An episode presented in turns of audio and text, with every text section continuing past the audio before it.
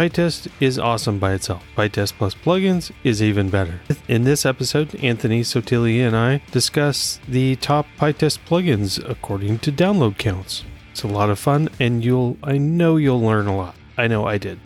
Thank you, Oxylabs, for sponsoring this episode. Oxylabs, a top provider of innovative services including real time crawler, web scraper, and residential and data center proxies. Trusted by more than 500 companies. Find out what they can do for you at oxylabs.io slash test code.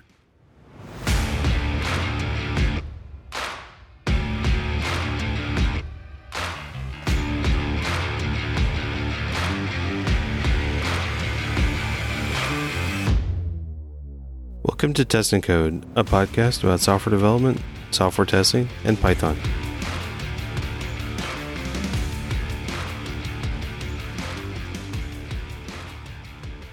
Today on Test and Code, we're going to do something fun. And I have Anthony Sottile. You've been on before. Thank you for coming on again.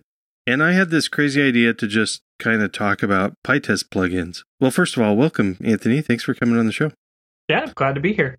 Um, PyTest plugins are definitely a, one of the cool parts of PyTest. There's other tools that have plugin capabilities like coverage and Flake8 that, that I think the uh, plugin ability makes them even more popular, and I think that's definitely the case with PyTest as well. It would be powerful without it, but it's very powerful with it. Mhm. I know how to write plugins. I'm not sure where if plugin. Do you know if plugins were just part of PyTest from the beginning, or Mm, that that all predates me a little bit, but as long as I've been with the project, yeah, Py, uh, PyTest plugins have been a big part of how PyTest works. some of the plugins I almost I forget are really separate that you have to download, and because um, some of the functionality of PyTest that, that I think of as built in really are they're built by plugins. So um, PyTest ships with a bunch of plugins already, right? Mhm. Yeah, internally, PyTest actually implements a lot of its functionality by uh, internal plugins. Like the the the nose stuff, um, it, it can run un, uh, unit test and nose, and both of those are written as plugins. I think. Yeah. Yep. So As well Cool. as like the logging and warning stuff. That stuff is all done by plugins. So I can't remember. I think I went through a couple of hoops to get this, but there's um uh there's PyPI stats, and then there's something else. I think that I grabbed this from, but um I I just grabbed search for PyTest on the. I think I took the top four thousand uh PyPI downloads of the last year, um and then searched for just PyTest in there to try to find the plugins because usually if people are nice, they'll name their plugin either PyTest dash something or something dash PyTest. Um, I don't think that's a rule, but uh, it'd be weird to not because how would people find it?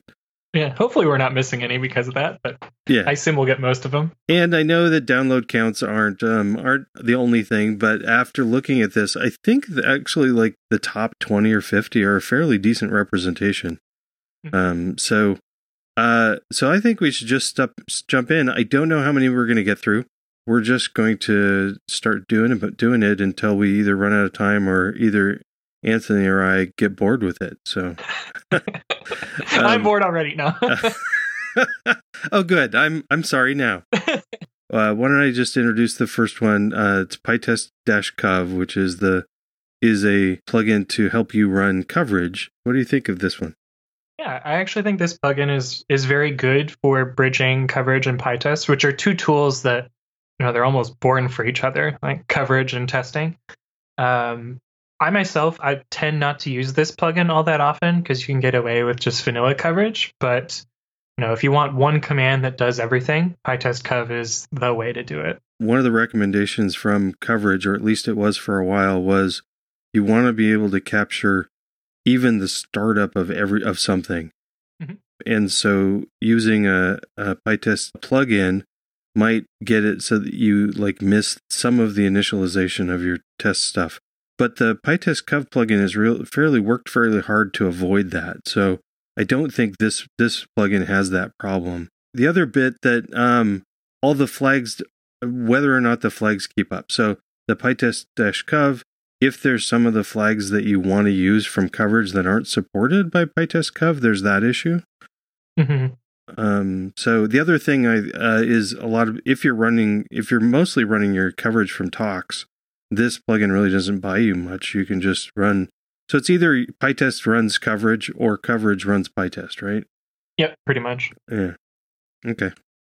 Interestingly, there's some work that I believe is in progress, but is probably you know closer to done than it was before to actually merge a PyTest plugin directly into coverage, and then we wouldn't need this plugin anymore because coverage would just support it out of the box.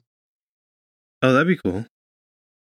But Yeah. I, I don't remember what the status of that is. With the, I, I know Ned was starting to work on it, but I don't, I don't remember the status of it.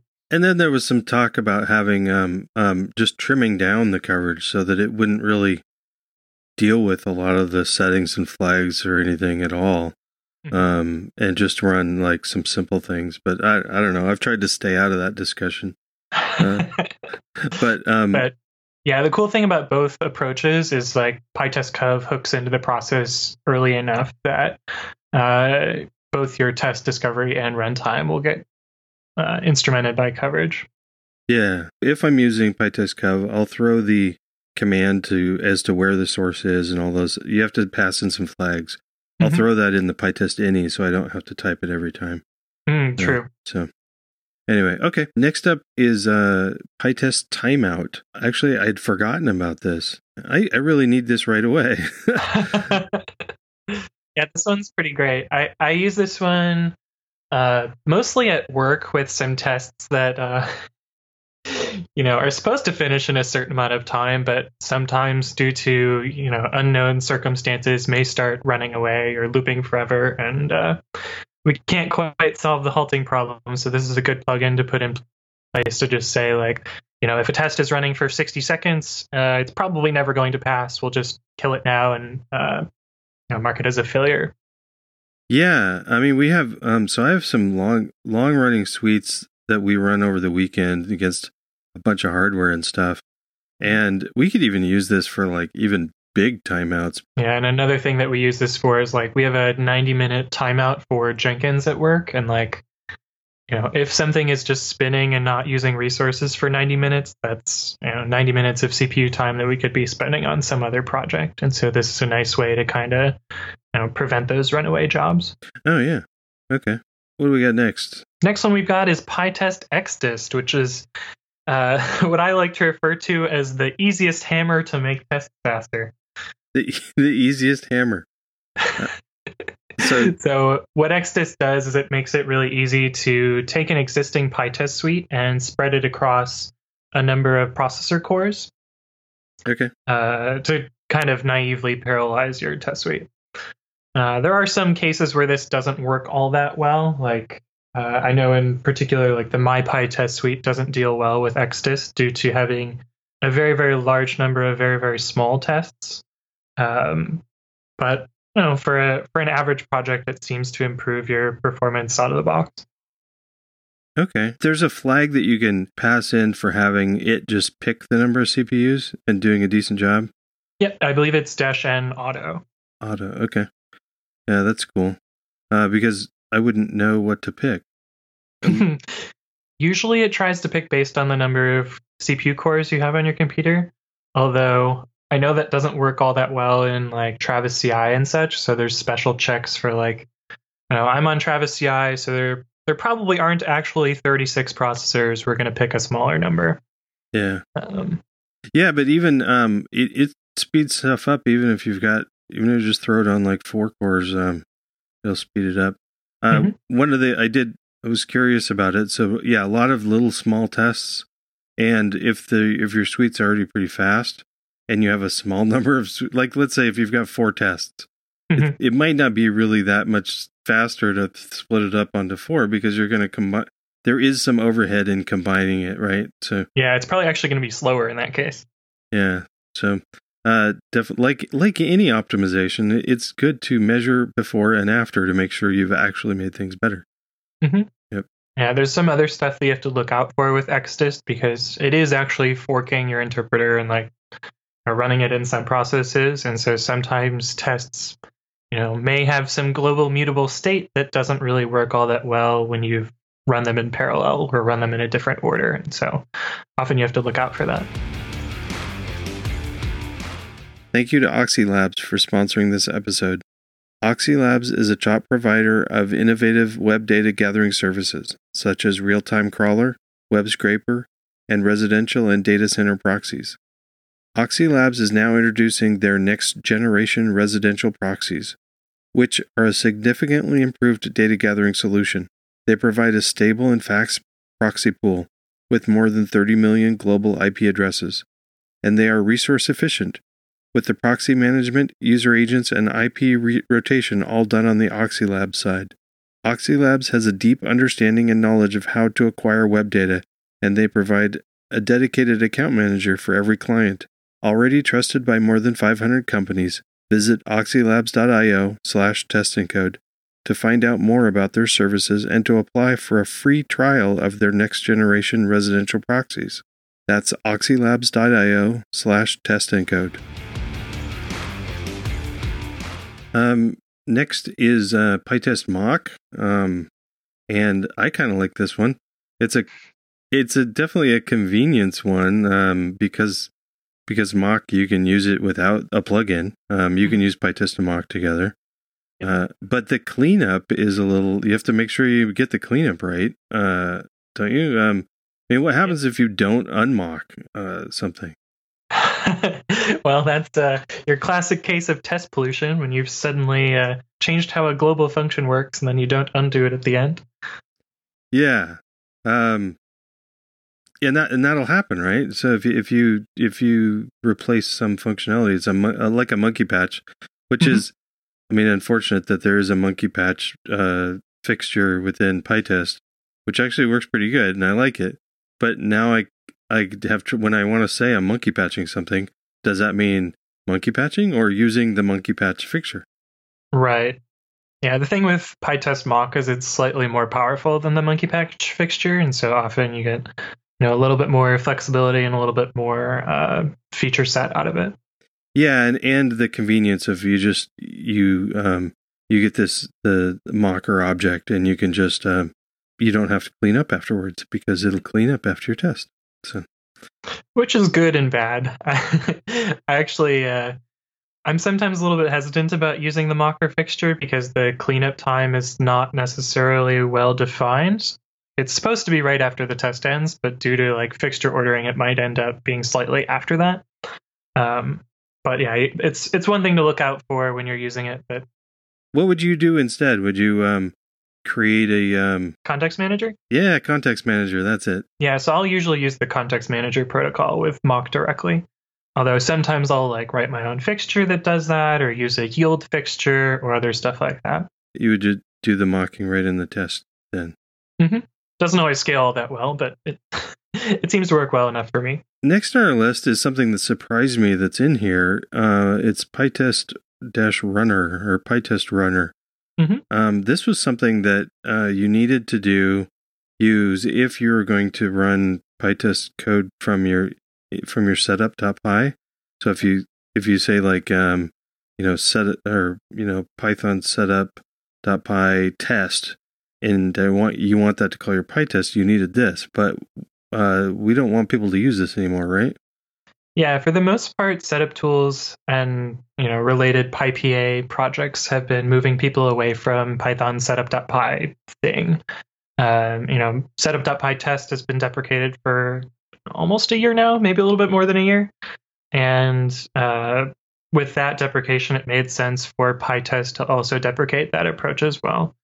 And most of the reasoning behind that is because it was you know, very different from how pip installs things. It involved eggs, all sorts of like weird technologies that have mostly gone away, and uh, you know, encouraging people to use virtual environments and you know pip to install stuff instead.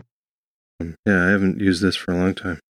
Yeah, I'm not surprised it has like over 11 million downloads in the last however long. Like that that doesn't surprise me all that much because the deprecation has been relatively recent, and uh, I expect it to to live for quite a while until it's eventually phased out. Uh, okay. So this the next one is PyTest InstaFail. Have you used it? Yes, I've used it a couple times. Um, it's pretty cool when you're working on tests interactively and you have like you know, a whole bunch of failures and a really really long test suite uh, it will spit out failures as soon as they happen. So like what, what I often do, or a workflow that I often do, is I'll open one tab of my terminal, I'll run PyTest with instafail, and then as the tests are running, it might spit out a failure, and I'll immediately start trying to fix that failure. I won't wait for the full test suite to end. Um, and this has like some slight advantages over vanilla PyTest because PyTest usually waits until the whole test suite is run to spit out any of the failures. Now, Um, when you say spit out a failure, it is, I mean, PyTest is telling me if I do dash V, for instance, it'll tell me which test it's running and mhm. whether it passed or failed. Right, but it won't give you like the assertion message or like what stack trace ended up. But instafail will show that immediately. Okay, so that makes it so that the uh, stack trace is showing up right away. Mhm. Cool. Sometimes I'll instead use dash dash max fail one, so then I'm just like running a test suite until it hits the first failure. Um, but this at least like lets me see all the failures at once and give me that early feedback Do you really use max fail one all the time. Yeah. because you don't like typing dash X? Uh, well, I just I can never remember the short options, and there's so many of them. Oh, okay. But then again, I can't remember whether it's max max dash fail or max fail one word. And so, yeah, I should probably just learn the short ops. Uh, next one's not not surprising to me. Um, I don't know much about it. PyTest Django. It, uh, but I have talked with uh, Django people that say this is well, it's just the way to go. It's uh, how you can um, easily hook uh, Django testing with do Django testing with Py, PyTest. So hmm can't really talk much about it, but cool that it's there. Yeah. Uh, Made the top ten. yeah, PyTest HTML.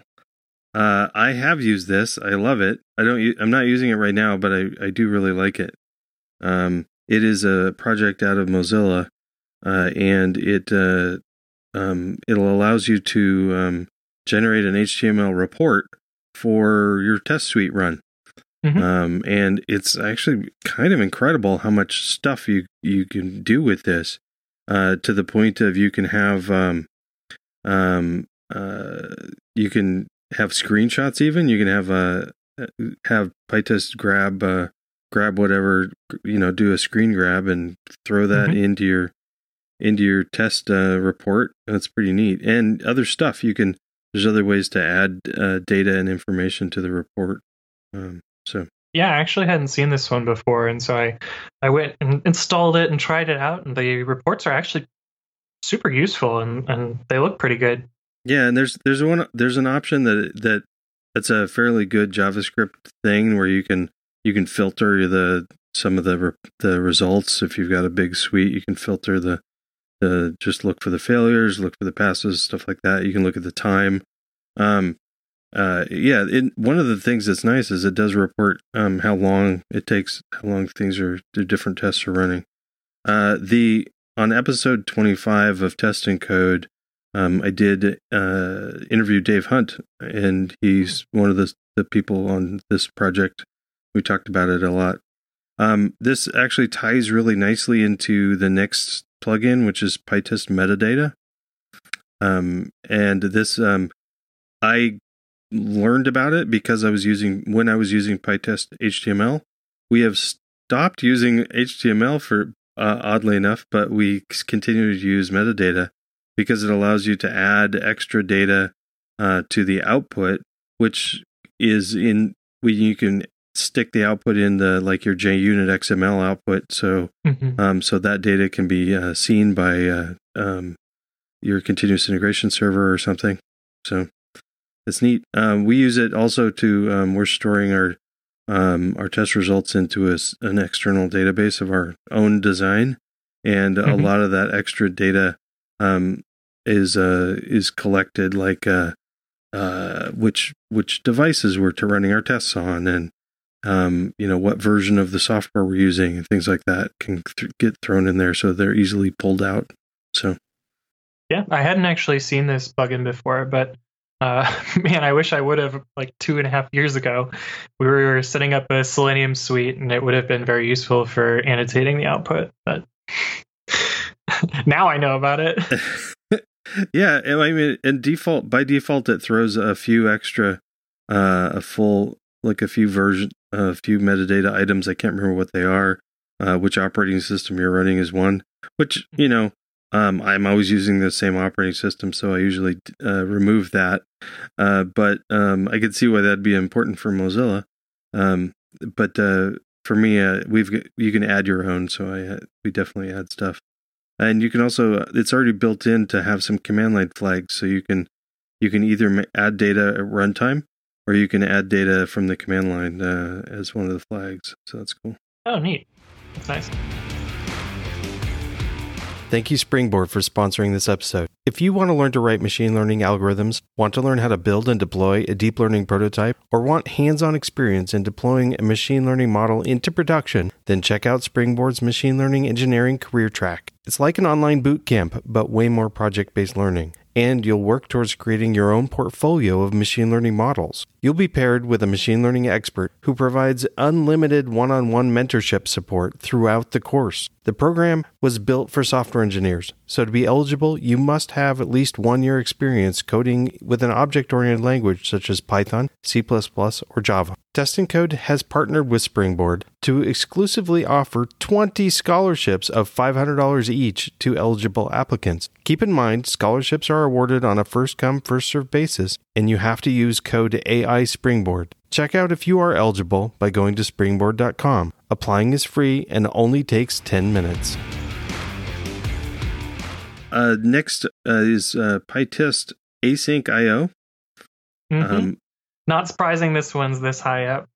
Yeah, async is pretty hot. Um, so yeah, actually, this kind of tells me that people are actually testing their async code. So that's cool. Which is impressive because it's pretty hard to test async code. yeah. So actually, uh, the just because of this plugin exists, I kind of want to. I don't have any async projects right now, but I might be one of those people that artificially goes out and uh, like creates a reason to use a use a uh, a feature, and I think uh, this is a good reason to try to come up with some async project. Yeah, build something to learn something. That's that's always my approach. Yeah. The next one is one of the reasons why I'm glad we're doing this list. Me too. so PyTest split tests. Um, this is has some fairly long-winded flags that you have to pass in to make it work. Um, mm-hmm. However, what it does is it split. So you've got a long test suite or a test suite with a bunch of either it's long running or essentially it's just the number of tests. You got mm-hmm. a, a, bunch of tests and you want to uh, run a portion of it. Um, yeah, I actually don't know how to do that without like manually. I could uh, before I would maybe like run different setup, split them up into directories and run like a directory at a time or something. Mm-hmm. Um, but this just like chunks it up. So let's say you got like uh, a uh, hundred tests and it or a hundred test cases. It'll it'll do like you can chunk it up to say do ten at a time and and um and in this instance just do the first ten and mm-hmm. run that and then like the second 10 or something um this would be really great if uh like uh, of course we want isolated tests um but sometimes with fixtures and stuff we kind of have to fudge the isolation a little bit to save time. And mm-hmm. uh you still get like okay so so one of my tests is mucking up the fixture so you kind of have to break it up. And that's where i would use this definitely is to try to debug a large test suite that um, uh, you the whole thing fails, but it fails at different times, and yet every time one of them fails and I rerun that test, it passes. This mm-hmm. would be a good way to help debug that. So. For sure, yeah. One the one use case that I saw for this that was that seemed really good is like uh, for example, GitHub Actions gives you, I think it's 20 parallel workers, which is which is insane. That's such a large number of parallel workers for free CI. Um, but often I'm like struggling like how how would I use all 20 workers on my on my workloads? Uh, but this would be like an easy way to take you know some test suite that you know has independent tests, and you could just you know split them in half or split them in thirds and use as many of those workers as possible. Wow. But, and that would be easy. You could just you don't even have to like split them up into directory or anything. Just add the flags and you're good to go. Yeah. Yeah, interestingly, I used to work on another test runner called Testify, which is now defunct and, and dead, and you know PyTest lives on. Uh, but in Testify, we had a similar feature to this, but it was it was really really difficult to get right, and I'm glad that this plugin gets it, you know, spot on for PyTest. Yeah, it's cool. I'm definitely going to start playing with this right away. Okay, I I've got mixed feelings about this next one, but about the next one, me yeah. too. really okay. yeah, so the next one is PyTest Sugar, um, which actually we have a few plugins that are similar in nature to Py- PyTest Sugar. Uh, we might talk about them later, but like another one is PyTest Emoji. Um, and what this does, it changes. I don't know. I think PyTest Emoji is a little bit simpler than PyTest Sugar. PyTest Sugar changes a lot of the way that PyTest outputs. And in some ways, I think it makes the output a lot better. Uh, it certainly compacts it a lot and gives you better signal onto like pass and fail with these nice little check marks and um, and other little things and little improvements. Um, but it's for me, it's just very jarring coming from the default PyTest output and like getting used to the alternate display is a little bit different. Um, what what are your thoughts on it? I personally don't like it. I and I don't know why I don't like it. so normally, if you just run by default PyTest, it'll like do dots for the passes and mm-hmm. uh, F for failures, and and this one does check marks and X's instead. And the percentage, I mean, it, it used to be more useful than before. So uh, back in the day, um, uh, PyTest wouldn't tell wouldn't give you a percentage of output. And now, mm-hmm. as you're running, as you as you can see the output of the, your different test files running, it'll tell you roughly percentage wise um, how much how much is left. Um, like you've gotten like ten percent done or forty percent done or something. And uh, PyTest Sugar would give you that plus a bar chart. Um, oh yeah, there's the progress bar. I forgot about the progress bar. Yeah, so it kind of did like this progress bar, but it, it sort of looks it just because it it draws it one line at a time it ends up being sort of like a um I don't know, it's like a Christmas tree effect. I mean, I was gonna say the same thing. it gets bigger, but you don't know where it's going to end. So, um, without the percentages, it doesn't give you much. But so it's just sort of kind of neat to have. I don't know. I think um, they've improved the progress bar a little bit since last time I tried it, so it doesn't end up with that Christmas tree. But yeah, I I remember when the Christmas tree was there one of the things I do like about it is just a demonstration that you can muck with the output of uh, PyTest. I think the code for PyTest emoji is a little, little more clear, but but PyTest emoji was uh, written as an example for people to learn how to change the output. So the different hmm. goals. Um, I didn't know that about PyTest emoji, but now I know. Um, PyTest poo is probably my favorite, but it's deprecated. Um, have you used PyTest poo? I have not. um, and I think it was just built as a joke, but I'm bummed that it doesn't work anymore. So maybe I'll have to do a, like a pull request. Uh, yeah, get that working again. Which would just it just ran like normal, except for all your test fail- failures would do the poo emoji instead. So, um, gosh, gotta love that. Next is PyTest rerun failures. I gotta admit, we use this. Yeah, we do too. so this is uh, for flaky tests what is one of the things you do right after a test fails in a big suite? You run it by itself to see if it the next time you run it, it it'll pass. Just it gives you some information. So PyTest rerun failures lets you just do that automatically. Any test that fails, it just runs it again. And I think you can do multiple times or give it a limit. We usually just give it one. We want to at least one run it one more time to see if maybe just something was weird about the network or something. So. I think we run it with three. which is just like a sad admission, but yeah.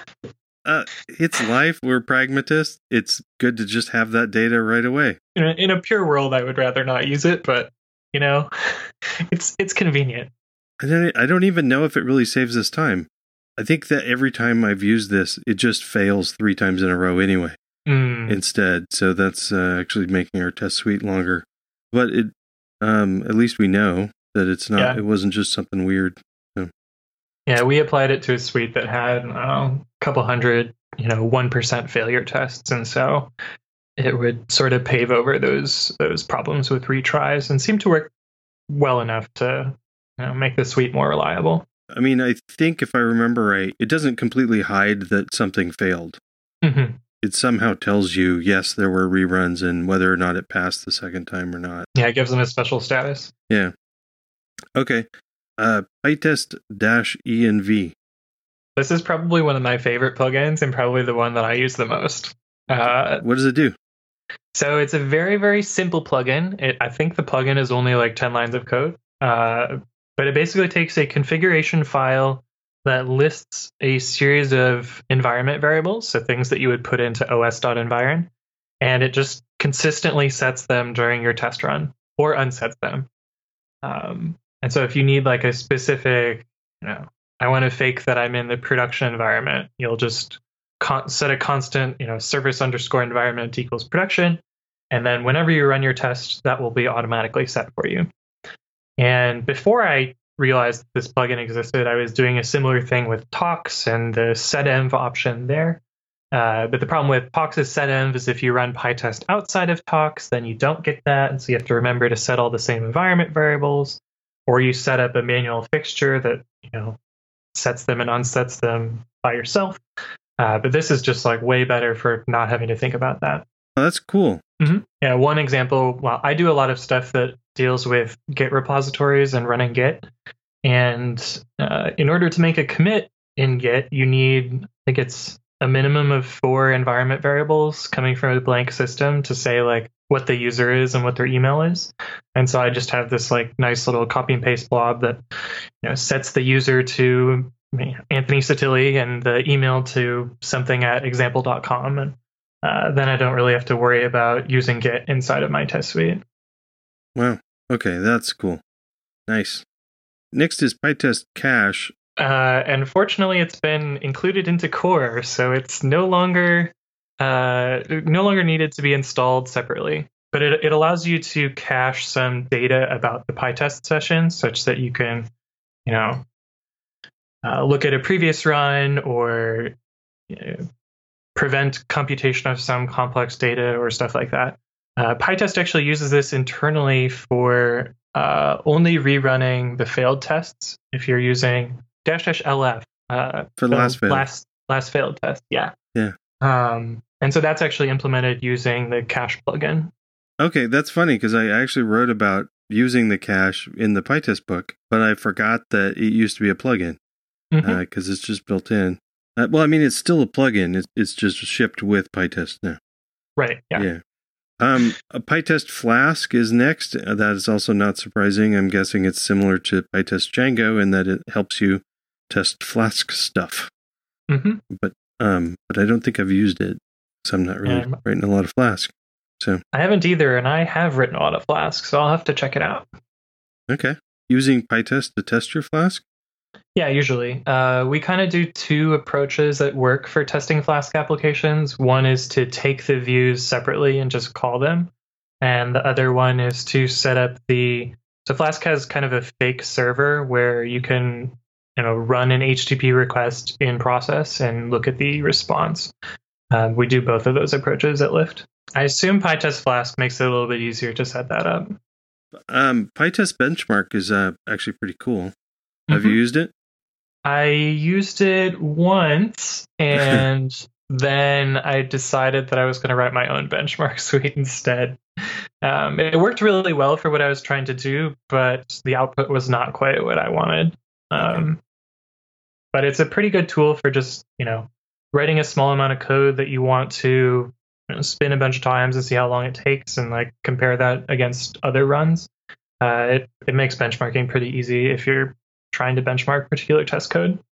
I think benchmarking is one of those well those things I don't think I've met a developer that hasn't written their own benchmark code. Um, and with oh my gosh, I'd, I should write a library for this, and maybe I should open source it.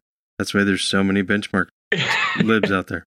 it's like USB. We're gonna have another one now.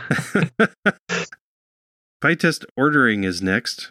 hmm There's actually a couple of plugins that are related to this one, uh, but this one in particular is about picking, well, forcing tests to run in specific order, if I recall correctly. Uh, there's a couple other plugins like PyTest randomly, which will uh, intentionally shuffle your tests every time they run to try and expose uh, test pollution. It's like, you know, test A runs before test B and it passes, but if you run on the other order, it will fail. And it, it tries to like, you know, suss out those uh, those pollutions. Randomly, we do use because uh, it's definitely good to be able to shuffle those around sometimes. The one of the warnings I give people is if you randomize your test suite and there's failures that weren't there before, yes, you've found something that you need to fix, but don't feel terrible about it. It happens to all of us. Yep. Global mutable state. It's so easy to happen and it's uh, sometimes hard to fix, but at least you can kind of detect it using these types of plugins. PyTest Watch, I absolutely love. It's great. This one just, it just watches all your tests and stuff. And if you change mm-hmm. anything, it just reruns stuff. Yep. It's especially good if you have like a very, very fast test suite. So you can get that feedback almost instantly. I was using this uh, con- almost constantly when I was writing the PyTest book. The next one we're going to cover is PyTest Python Path. And this one just like raised my blood pressure. yeah, I was curious what your thoughts on this are. Um, so I know I myself have had to fiddle with Python Path and test a few times, and uh, I always hate to admit it because like you, you kind of need to sometimes, but like. I mean, it, it, it also doesn't surprise me how popular this plugin is. so, by, by, to, if people aren't familiar with what it is, if you run Python M PyTest to run your tests, one mm-hmm. of the mm-hmm. things you get for that is Python will add the current directory that you're in to the Python path so that all the modules in this directory are findable. This is important for your tests. So if the tests include a module, should they come from here or not? Mm-hmm. One of the problems with that is if you're right, trying to write a, a package and test a package, uh, you want to be able to test the installed package, not the the, your current code. So there is some issues with that. I think that's one of the reasons why PyTest chose to not include the current directory in the Python path. But mm-hmm. if you run PyTest by itself, it does not include the current directory. I actually like that feature. It annoys some people. PyTest Python path, that plugin, it does a couple things. One of the things it does, and this is the advertised thing that it does, the advertised thing it does is it allows you in your PyTest ini file to define uh, directories that are should be included in your Python path. The other side effect, which I don't think it was documented last time I checked, was it adds the current directory to the Python path also. Hmm, oops. But I guess this is why the the source layout of Python packages is so popular because uh, the the empty string current directory path, you know, addition side effect is a super common pitfall and you know pretty easy to upload a broken package if you're testing in a way that uh, doesn't reflect how your package would be installed. Yeah. So one of the the other way I've dealt with that also is in like Tox allows you to set a a working directory. Mm-hmm. Um, so I just make sure that I set Tox to be in the test directory. Mm-hmm. Um, so I'm not in the parent of the test directory when I start. And so at, at that point, you can't see, even if you were to run Python, right? you'd miss that mistake. I believe the setting is is changedir, but yeah, I've used that as well. We're gonna do a couple more, and then we might jump around. PyTest Flake Eight. This allows you to just run Flake 8 against your tests. I don't remember if it runs against your code also. Yeah, it runs against your code also. I'm so I, I'm really confused why. I don't know. There's a bunch of plugins like this in this list. I'm really confused why this is so popular. Uh, I guess I get like you want to run one command and then you're done. You don't want to have to run PyTest and then run Flake 8 and then run you know whatever other tool you have. Uh, it just seems really, really weird to me to mix up linting and testing into the same bucket. In the same way that like PyTest benchmark also rubs me a little bit the wrong way because it seems a little bit weird to mix benchmarking and testing at the same time. But at least with that one, I can kind of see some tests that could double as benchmarks. But this one, I just, I just don't really get it. Have yeah. you used this plugin? Um, I'm actually thinking about it, and the so we'll just go ahead and I'm going to look at the, down the list. We've got PyTest Flake8 and Pep8 and Pylint and what else? Uh, MyPy. MyPy.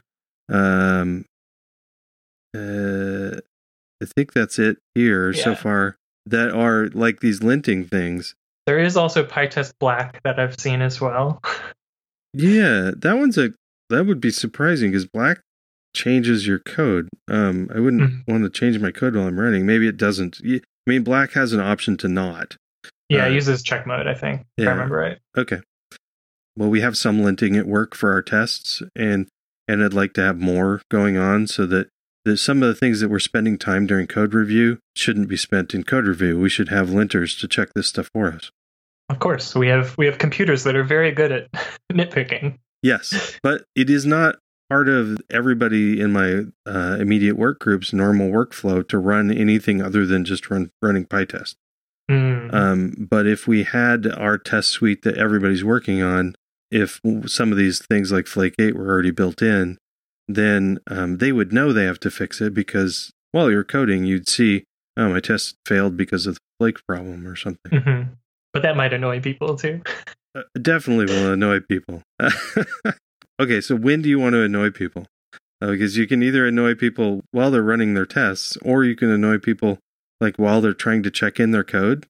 Um, Mhm. because a lot of people do run these sort of things with uh, like commit hooks. Mhm. Do you run Flake 8 or anything like that? I mean, I'm obviously biased because uh, I'm a, I'm I'm an author of a GitHooks framework, so that's usually when I try and run them. Uh, but yeah, I use Flake8. Uh, I guess I'm also the current maintainer of Flake8, so I'm a little bit biased there as well. Uh, but yeah, I use Flake8 on all my projects. I use a couple of other linters and code formatters as well, and uh, you know, try and try and hand wave away these sorts of you know nitpick conversations during code review so that people can focus their time on architectural changes and stuff like that The Git thing is pre-commit, right? Yep. Do you have everybody on your team running pre-commit then? Yeah so we actually introduced this recently at lyft and i think we have somewhere around 600 repositories that have adopted this as their linting framework and it makes it really easy for uh, developers to quickly get feedback about their code changes uh, before they hit CI. Uh, we also run it in CI to make sure that like you know we're still validating everything is correct and still catching bugs before production. Okay. Do you feel like it's better to have that catch after you thought you were done with your changes and you're trying to check them in? Is that the right time to be doing that or? Um, I don't know. I think I think my opinions on the subject is I like to have this information as early as possible and uh, you know as often as possible until I finally get to the change set. And so things like editor integration or you know Git hooks are a good way to get early feedback. Obviously, you're not going to get it like at test time like you would with this plugin. Um, but like I, I think I think as early as possible is is good. Okay, so let's say I have a Flake 8 failure, um, and I have it on a pre-commit hook. Um, uh, will it just not allow me to check stuff in then or commit it? Um, So by default, it will kick you out of that commit and have you change it before you commit it. However, there's other modes where you can like temporarily skip something, or you can skip the whole set of checks entirely.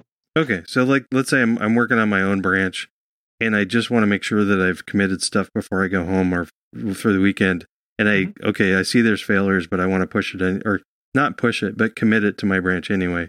You Mhm. can there's ways to get around it then at least. Yep. Okay. Yeah, Git has the built-in dash dash no verify, and in the the framework called pre-commit, there's a skip option which allows you to skip individual hooks. Okay, cool. All right. Now we're kind of running long. In the list coming up, there's a randomly and repeat. Mhm. Sort of already covered randomly. It's a good thing to use. What does repeat do? Uh, repeat's a really good one. I use this one a lot when. Uh, so actually, I'm I'm working on my own text editor right now, which is a whole different story. Uh, but I have a test suite for it that actually spins up the text editor, interacts with it, and then like runs a sort of Selenium style test against it.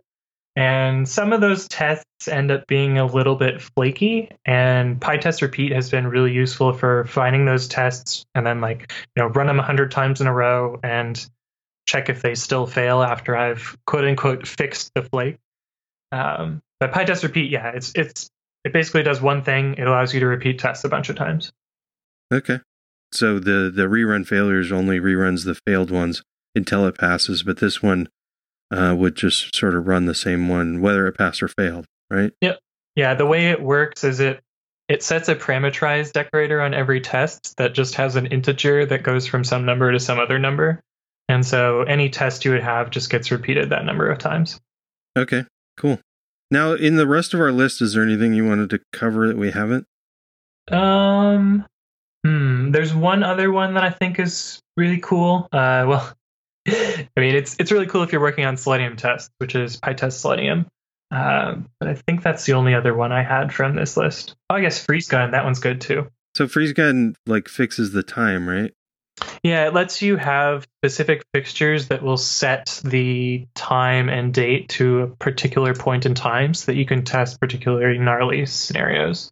Uh, like we used this to do the old, the day old problem of daylight savings time and, you know, leap second bugs. Uh, you can actually set the time to those particular frames and see how your code reacts to them. Yeah. And plus, it's got a great name freezegun. Yeah. I think that's a lot of stuff that we've covered. I don't remember. I wasn't keeping track of how many. The top end. The top end PyTest plugins. I would love feedback from other people. I'd like to hear which plugins are your favorite, which ones you are good things that maybe we should pass around, pass along, things that you're surprised are not on the list because you, you love them so much. Uh, maybe other people need to hear about them too, so let us know. Thanks so much for covering these with me, Anthony. Yeah, happy to be on. Thank you, Anthony. And thank you, Patreon supporters, for continuing to support the show. Join them by going to testandcode.com slash support. Thank you to Oxylabs and Springboard for sponsoring this episode. Check them out with the links on the show notes at testandcode.com. The show notes also have the complete list of the 28 plugins we covered, so you'll definitely want to check that out. That's all for now. Now go out and test something, or maybe try a new plugin to supercharge your testing.